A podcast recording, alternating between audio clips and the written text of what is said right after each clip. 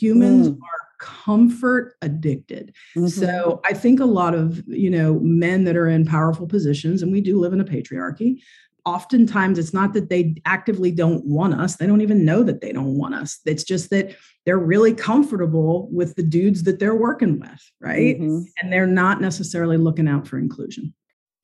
Are you in a leadership role trying to figure out how to convince others to change their mind? Have you ever wondered why is leading and influencing others so darn hard? Are you looking for practical answers to these two vital questions? If so, welcome to my podcast, Closing the Gap with Denise Cooper. I'm your host, Denise Cooper, and I am a storyteller.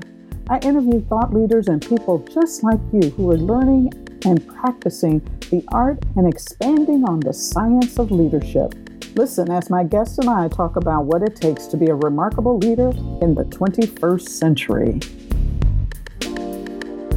Good morning, good afternoon, good evening to everyone. You know, I say it all the time because I send love, greetings, and I hope you're having a wonderful day. I am so thrilled. I have watched my next guest for several months now. We got introduced to a mutual friend and you know how you have those folks on LinkedIn that you just kind of go back and forth, back and forth, watching each other and just kind of, oh, that's interesting. That's interesting. And then one day I got a brain uh, moment where I actually connected the dots and said, you know, I think we have a lot in common and it would be a wonderful conversation for our podcast. My guest today is Denise Conroy, and she likes to start everything out like this. So sit back a minute, close your eyes, and think about this. Imagine a world where women have the more active hand in running the show, not on the sidelines, not on the, you know, periphery, but really more active in running the show. That's the world that she is trying to create in Themmy. It is her company. And it's named after the mythical female island in the DC comic Wonder Woman. Themyscira, I think it is. And I'll let her tell you the rest of it. When she's not being Wonder Woman, she's a performance coach dedicated to a new approach to leading, one that puts humans, all of us, at the center rather than more of the same obtuse jargon that we fed for the last 50 years. She specializes in working with female founders and executives. Put simply, she says, she wants more fulfilled, diverse women in leadership positions. She thinks our world would be better off, and so do I. She teaches female founders how to run better businesses and have a life. She trains women executives how to blaze the path to the C suite. So her interests are not just in one segment or another, but it really is teaching women the leadership skills necessary and, as I've told you before, the political smarts. Politics is not a dirty word. It simply means how do we all get along? And the culture and the taboos and the boundaries, all those things that make an organization work well. Many of her clients have set their sights on the CEO role. She helps them make that happen. She started her career as a research analyst and became a marketing executive. At one time, she was the youngest CMO in the media and entertainment industry, eventually leading marketing for HGTV. After eight years at the top of her game in marketing, she decided, you know, like most of us, she wanted more. She left a toxic environment and pursued a distinct path to CEO along the way. And that's what I hope today we will do. She learned a lot. And now she offers what she's learned, all that wisdom, all that experience to help other women who are burned out, bored, sick of toxic environments, find a path, not to where they want to be, and primarily to be at the top of their game and in the C suite world. So, with that, good morning, Denise. Good morning, Denise. It's, it's so nice to meet another Denise. I don't. so it's sort of where we were kindred right from the get go. Thank I'm you telling you. Me. Okay, so I just ripped up the name of your company and where it came from. So say it right. company's name is Themmy, which is short for Themyscira, which mm-hmm. you, you you so well articulated what a nerd I am and have always been. I've always been into comics. I'm a DC girl, not a Marvel girl. Sorry. This is I know, I know. And the two my husband is a Marvel guy. He doesn't even want anything to do with me. So, um, but Wonder Woman has always really fascinated me, largely because I was the daughter of one. And uh, my mother was a real life Wonder Woman. She was a founder. She was a woman who had everything in the world heaped on her shoulders and carried it with grace and aplomb. So that's the, the sort of woman I came from. Uh, I, you know, and I think, you know, all of us need a Wonder Woman in our life. I, I, I you know, in my book, I talk about my mother, Miss Louise, mm-hmm. um, and how, as far as she was concerned, there was no failure. You were going to win. and that was kind of it. Not that it created a lot of pressure because she was very good at kind of balancing the push mm. with the pull. But she always said that, you know, there's a couple things you had to learn. One is, is that you ought to be able to tell somebody off, but it takes them 15 minutes after you left them to realize that they've just been cussed out. I like that. We're back to politics. I like That's wonderful. I think Miss Louise and Miriam, my mom, would have gotten along quite well because my mother was also very good about not making me feel the pressure of the yeah. standards. Um, but but I still took it on. I internalized it, and um, I don't know. She was really good. She was an artist, so she was good about letting me be me. You mm-hmm. know, she, she didn't try to direct me in ways that she wanted me to go. She just sort of let me be who I was. Yeah, yeah, and that's a gift, I think. Yeah. Um, you know, to have that kind of foundation. Yes. And to, you know, kind of grow up with a with a feeling that you know that no matter what you do, it's all going to work out. Yeah. It may not, it, it, it may be a, a rough ride through, but in the end, it's going to be okay. That's right. So, you know, let's talk a little bit about your background and how did you come to this point where you said enough is enough? we have to make better choices about um, being more inclusive, and particularly women and C suites. Um, I did a, a podcast for um, Leadership Global a while back, and one of the things I was just so angry about at the particular time is the World Forum came out with a study that said it would take 256 years before women reached equality. And I was like, you know, we can figure out how to get a vaccine in nine months but we can't figure out how to put you know more equality in more women in the in positions of you know equality as well as what they've earned because it's not like they're not earning that. And so i just got really pissed off. So the idea that you were a ceo and then just decided enough is enough is fascinating. Tell us about that I think it's, you know, as you would expect, I think a lot of women end up trying to not throw in the towel, but change the towel, right? Mm-hmm. And so we're in it, you know, I've, I've dedicated an entire career to being a change agent, which people either utter that, that phrase like a mythical figure or a curse word, right? Or a, some sort of affliction, um, because change is scary. So I think for me, what, what really made me throw the towel in was the toxicity. And, and frankly, I got tired of seeing the same faces. I got tired of walking into, I mean, I just turned 50 in December. I got tired of walking into a boardroom. Everybody's a guy, everybody's white, everybody's in their 50s or 60s. I'm still the youngest person, still, and I'm still the only woman. And I just, I'm sorry, I think that's bullshit. And I think a lot of it has to do with comfort. Humans mm. are comfort addicted. Mm-hmm. So I think a lot of, you know, men that are in powerful positions and we do live in a patriarchy, oftentimes it's not that they actively don't want us, they don't even know that they don't want us. It's just that they're really comfortable with the dudes that they're working with, right? Mm-hmm. And they're not necessarily looking out for inclusion that's an interesting perspective of it's not intentional it's just we all as human beings crave comfort right and that we do things that make us comfortable because you know we don't really like being uncomfortable. We don't really like growing and to grow means you have to do something different which means you break a habit and then you know there we are we're uncomfortable about it. Mm-hmm. so what have you learned on this journey you know, I think I've learned that difference makes us better. And I'll give you a really good example that was formative to me in, in my path to the C suite. So I worked at my first job in television, was working at a small independent television network. It was called the Outdoor Channel, based in Southern California. And it was a family, family business. Uh, family had, you know, founded this network that was all about hunting, fishing, and shooting sports. Interestingly enough, I grew up in West Virginia we were some of the sole liberals in in in the hood in in our area.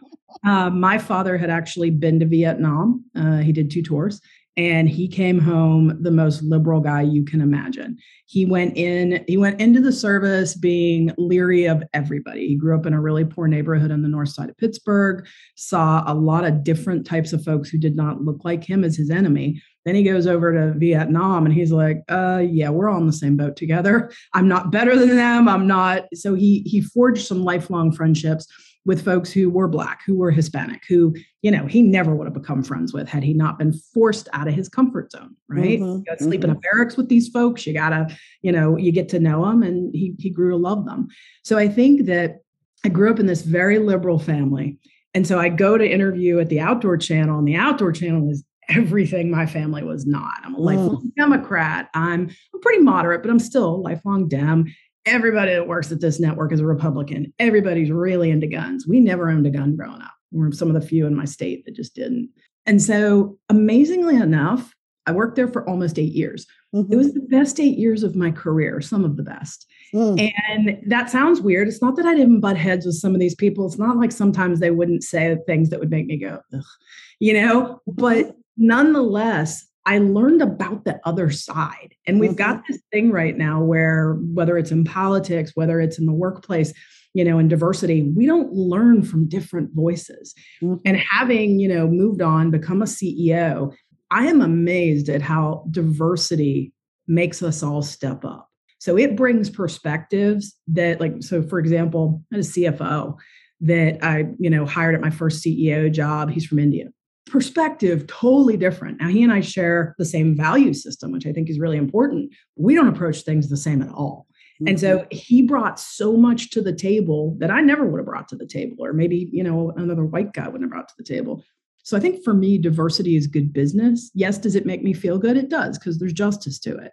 But first and foremost, I think a lot of people, the justice argument ain't going to cut it, right? Yeah. yeah and yeah. there's more money in diversity because there's more innovation. Yeah.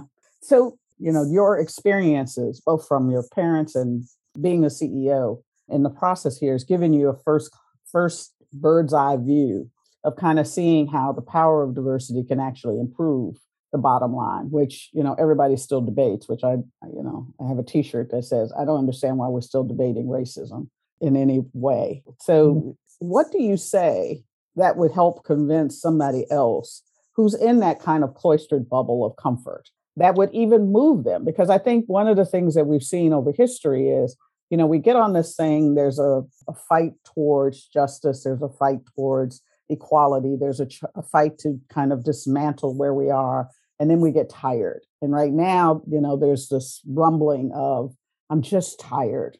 I heard a term last year about, you know, we're we're fatigued. And I'm just wondering, now that we're approaching that point where you know we're going to take our foot off the gas what can we say or do that's going to make a difference? I think the first thing i always like to emphasize is that i'm looking for equality. I'm looking to mm-hmm. approach equality. And I, I completely realize we're not going to get there immediately but i want to move towards it so if we just start with numbers and statistics, because I did start my, my career as an analyst and, you know, I'm a, I'm a big data geek. And I think that if you look at population, let's start with women right off the bat, right? We've got 51% of the population in the United States. And I believe we have, depending on what stats you look at, six to 8% of the Fortune 1000 companies, Fortune 500, Fortune 1000.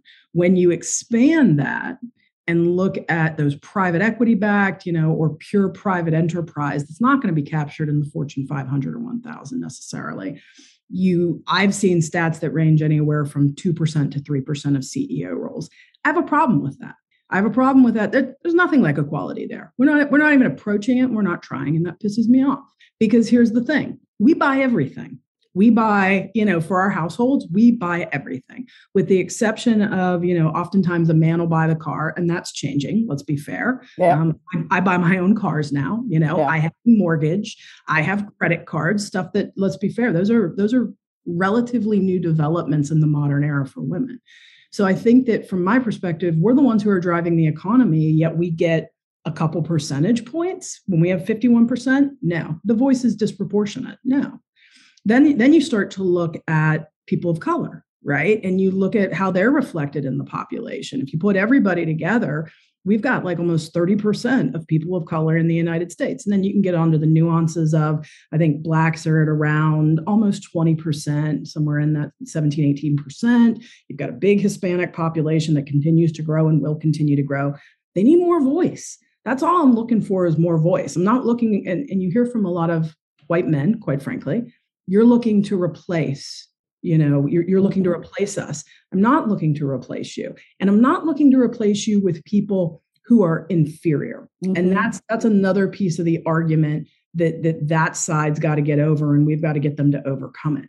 There are plenty of qualified women ready to lead. There are plenty of qualified black people hispanic people asian people ready to lead. So there's there's no there's no talent shortage here the other piece is and, and they're not mediocre they're stellar right? So I, I, think, and I think there needs to be a recognition, and we know it, you and I know it, but I think a lot of times some men, not all, but some, will would say, oh, well, everything's great now. You know, everything, you know, everything's great. Corporations are at you know, record valuation, stock market's doing great.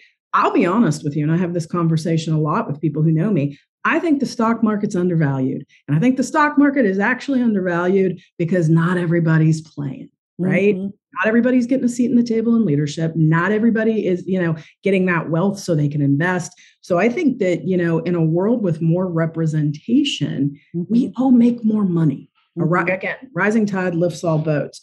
The other thing I'd say is we we have to the first place people go when you talk about diversity is quotas. Oh, I'm not in favor of a quota. Quota. It's funny. I read a book years ago by a man who did a lot of the spinning for the Republican Party. Mm-hmm.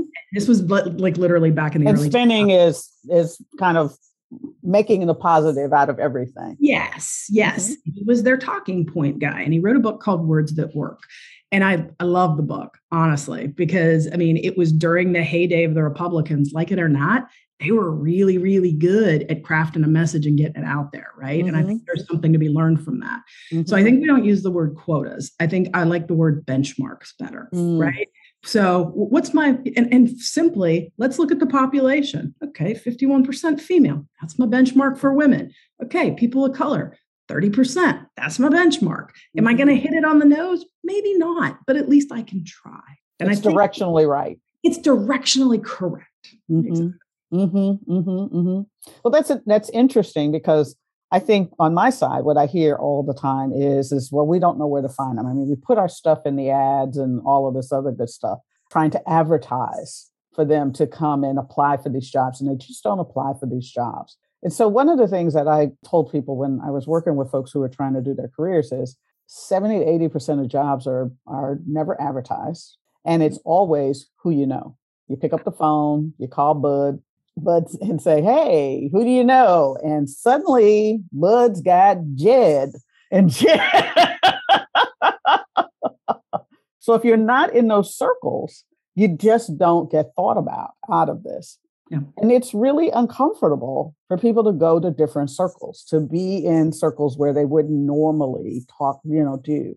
How do we change this balance of, and I get it. I mean, I'm not, I don't want anybody to think that I'm, you know, I'm I'm tossing grenades at something like this. This yeah. is just how we work. We we want to be with people who we're comfortable with. That's a normal human feeling, right? But the only way you get to be comfortable with people is you have to be exposed so how do, how does this you know play out? Because i i think it is that one factor. It, it certainly has to be you know kind of the big push of the way jobs are filled particularly at the c suite director vp level is really through the network. Yeah it is. How do we change that? I think you have to force people and i'll use that word lightly. When you have a seat at the table mm-hmm. you have to force people to do things that they're uncomfortable with. That is the burden of leadership, right? Mm-hmm. Blessing of leadership as well. And I think that I'll give an example here. You know, I've, I've been on some corporate boards, and I was on a corporate board once where all all male team, all white, and it was a female business, a very female business. Clearly, I was the only person that was struck as odd because I'm the only female on that board, right, at the time. And nobody of color is on the board. And I, I remember thinking, gosh, this is really weird that this whole executive team is white and is male. And when they went to hire for two key executive roles that the board was approving, first thing that the CEO said is, I'm gonna go, you know, I'll put some some feelers out to my network. And I was like, ho, hold up. I was like, I want to see women in these roles because you don't have any. And I want to see at least one of them as a person of color. And that's the burden of leadership. That's what mm-hmm. we have got to do. And, and trust me, as this comes up over and over and over again, I'm going to be like a broken record, which is annoying. Like, right? I mean, I, I that I am the annoying voice in the room. But that said, come on, like, come on. Because I think about it, I'm back to innovation again. I think about all the innovations that you're missing because you don't have a person of color or at least at least one if not multiples right so you don't have you're not hitting that demo you're not hitting the female demo the the example I like to use a lot is the cosmetics industry. So if you mm-hmm. think about back in the day, I'm in I'm in high school, right? Mm-hmm. I've got crazy fair skin, and there were three foundation shades. There was light, medium, dark, and I guarantee the light was never light enough for me. The dark was probably never dark enough for you.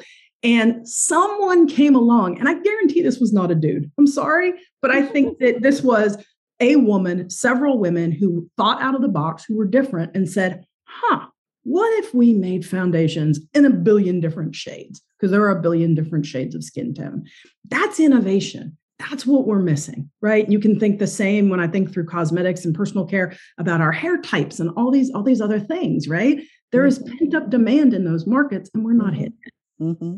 Yeah, and, and, even down to you know, you know, you're talking about what somebody might say is a traditionally feminine um, yeah. industry, but if you look at automobiles, you know, I'm five foot two, kind of small in stature and whatnot. And it mm-hmm. is always hard to find a car that absolutely fits. And and most of the time I have to have a pillow so that I can sit up high enough to see over it because it's built for a guy. Yeah. You know, and it's it's just and I have to make those decisions around how to buy a car. I'm like you, I, you know, I have to mm-hmm. buy a house, I have to buy a car, to buy everything in it, chairs, the whole thing. And yet it always amazes me how hard it is for me to figure out how to do this. I mean, what is it? Uh, you know, fashion industry. We, we're just now looking at plus sizes. How much money were we losing because you know that kind of thing? I want to go back to two things that you said.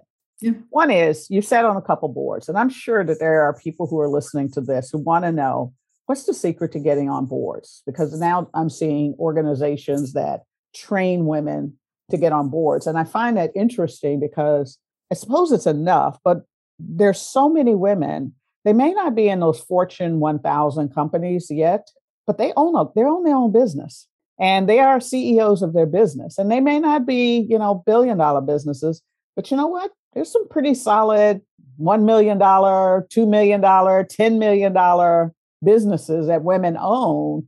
And yet I'm, I'm not sure that they're getting tapped to sit on a board. How does that, I mean, is it um, other than being in the club where they know you? How does that happen? And I'm particularly interested because you said you were the annoying voice in the room. Mm-hmm. So that's a combination that most of us would go, oh no, we have to be nice. I'm used to being comfortable with it. oh, strong women with female voices. So these are all stereotypes that kind of are out there, and you you you smashed them, right?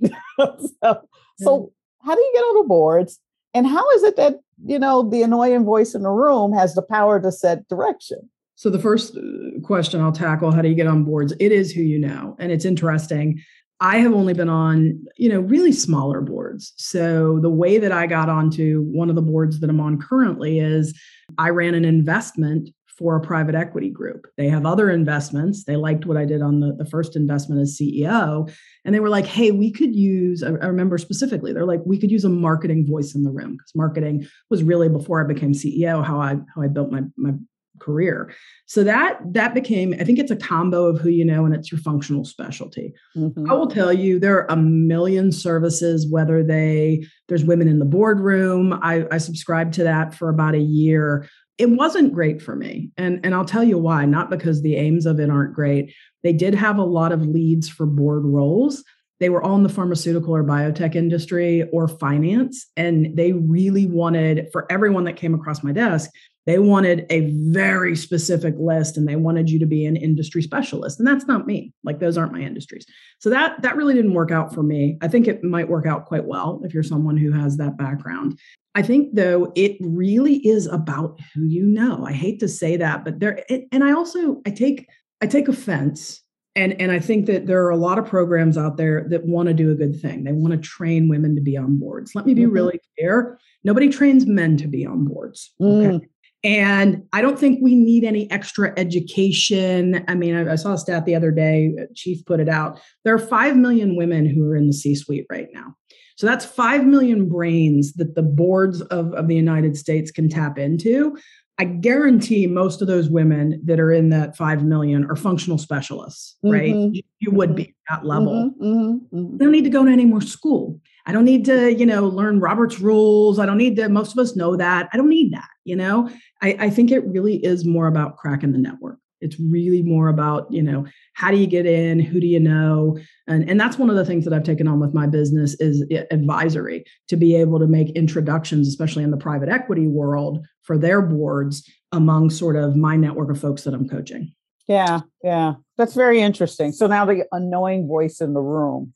And yeah. I love the fact that you're actually in, you know, because when we think about the number of businesses, I always found it very interesting that we only talk about the top ones when yeah. you know the top pick your number you know 250 500 you know and yes i get they have great market cap and when they go up and down it does swing kind of the the mm-hmm. financial um, way where we're all for everybody out of this but the the engine of business is really in the you know the next group of businesses you know you know number 500000 is in there and in some subset of them and, and private equity is hugely important. Um, and it's one of the reasons why a lot of women businesses, minority businesses in particular, don't get to the next level is because they can't get equity, um, undiluted equity that's going to help them grow their business. But the network, those who are in the network get that equity yeah. and that opportunity out of it. But I find it interesting that you're on that kind of mid-size where that is probably the place that if we're going to crack this, that's the place to crack it. Absolutely. That is take an annoying voice here because I mean, I really am. I, I know I'm harping on this, but I can't tell you how many times, particularly as a black woman, um, woman, they, you know, I've been told you're a little too powerful, or you know, you've got resting biatchy face, you uh-huh. know, those kinds of things. And most of the time, I'm just thinking and being taking it.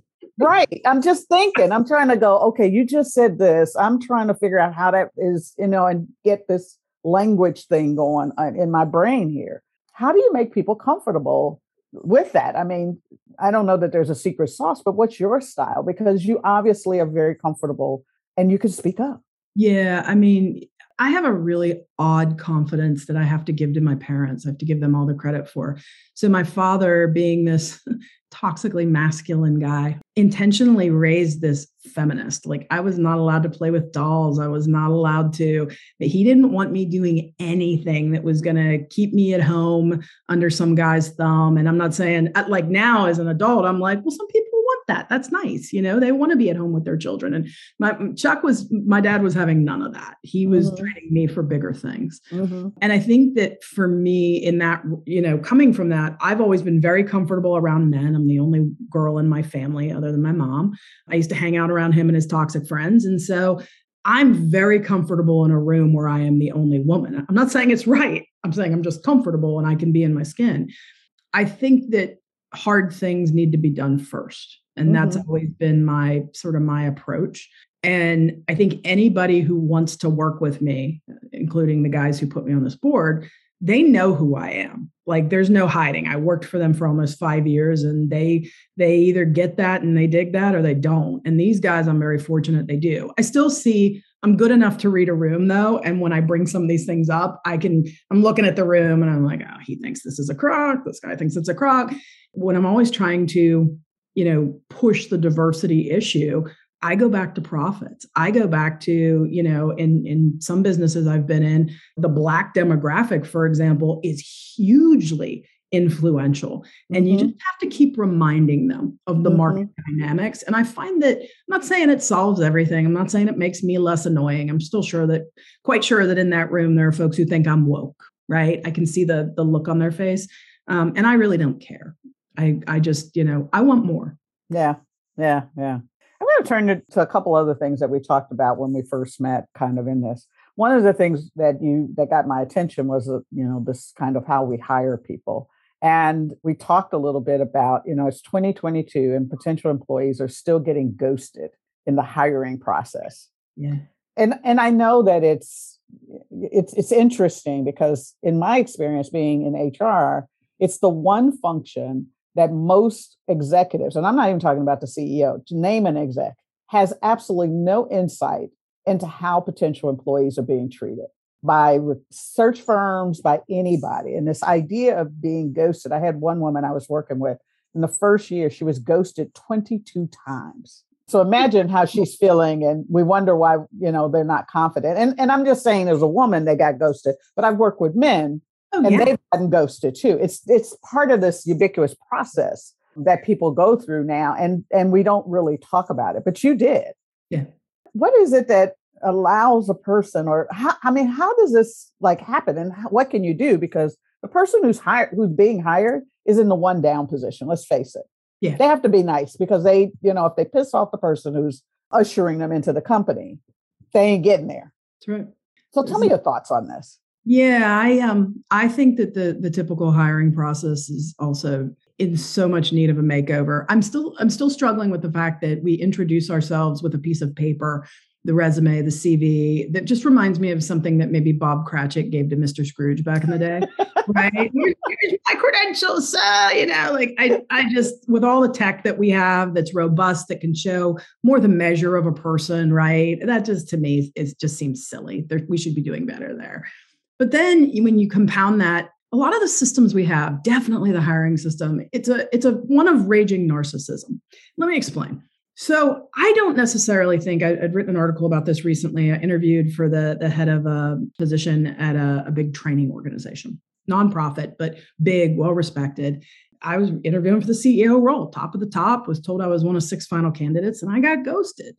And I was beside myself because mm. to be mm. honest as a as a ceo i've never been ghosted before mm-hmm. usually you know people don't want to burn bridges i don't like to burn bridges people don't like to burn bridges either but i do think we're in a world of where people only deal with what's in front of their face mm-hmm. so i think that all kinds of things were happening at the organization where i was interviewing you know there were other priorities there were political dynamics where other candidates were pushed higher up on the list and frankly um, I I think that I got lost in the process. A lot of times I don't think there's avarice in it. I really don't. I don't think they think about you. So the woman who got, you know, ghosted 22 times, those people are just thoughtless and don't think about you. I think the way that we fix it, and it's interesting, I never used to lean in on this as a CEO. Mm-hmm.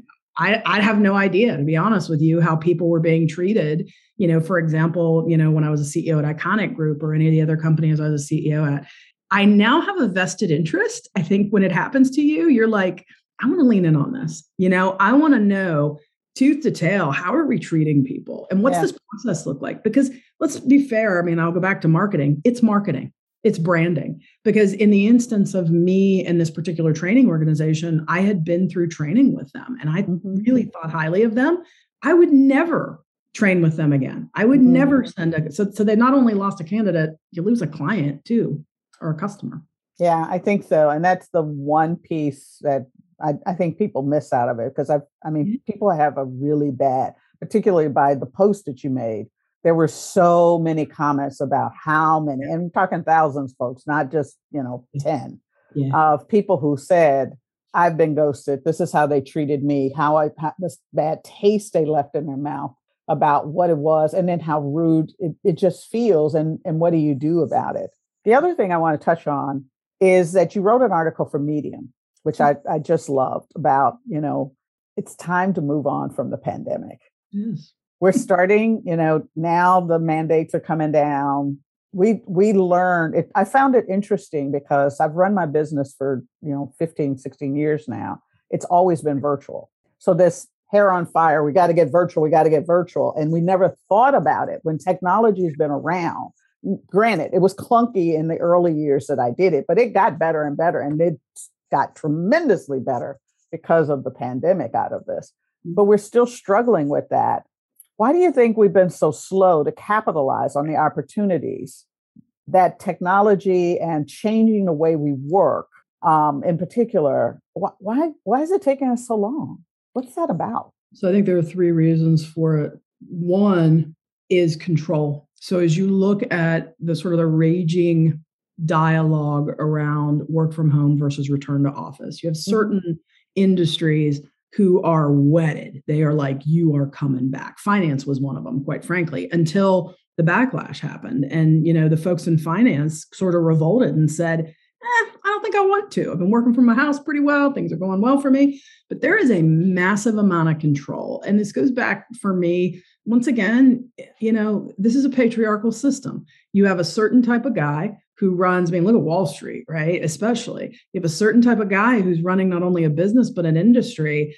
And at the end of the day, their power and this is that old leadership paradigm versus what I'm trying to move towards. Their power derives from a title and a giant salary, right? Mm-hmm. Do what I say because I said it, not mm-hmm. because there's no reason, there's no dialogue, there's there's none of that, right? It's that old industrial revolution orientation. So that's number 1 is control. The other piece is innovation. We talked about it you still don't have enough wide ranging voices at the table. And when you're dealing with a challenge like the pandemic, like the supply right. chain, you need the best brains in the room. And I got to be honest with you, I don't care if they're actually in the room. Virtual is fine. I just need your brain. Right. I don't really need, you know, your, your physical presence. And then the second piece is I need your best ideas. Mm-hmm. I think the last piece is there are not a lot of visionaries in business. And that is a I, I recognize a very broad generalization, but I stand by it mm-hmm. because business tends to really favor cost controllers. So mm. for many, many years leading up to the, pan- the, the pandemic, especially if you're a public company, right?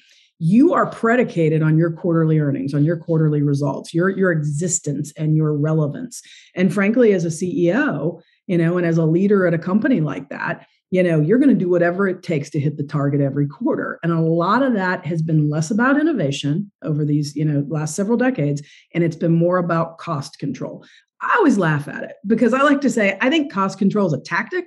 It's not a strategy. But unfortunately most of american business has been running it as a strategy as a tactic. Mm-hmm. so then you dump the pandemic on them and all they know is cost control. And let's be fair the, the answer to a lot of these pandemic issues is spending. That's certainly going to be the answer to how do you get better talent to stay and be sticky, mm-hmm. right? And mm-hmm. engage.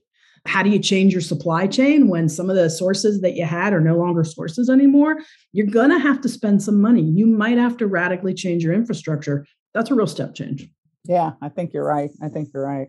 Well, we've come to the end. I, I you know, we have touched on so many different topics, and I so appreciate your ability to just kind of flex and roll with me on this. my dream. I love eccentric.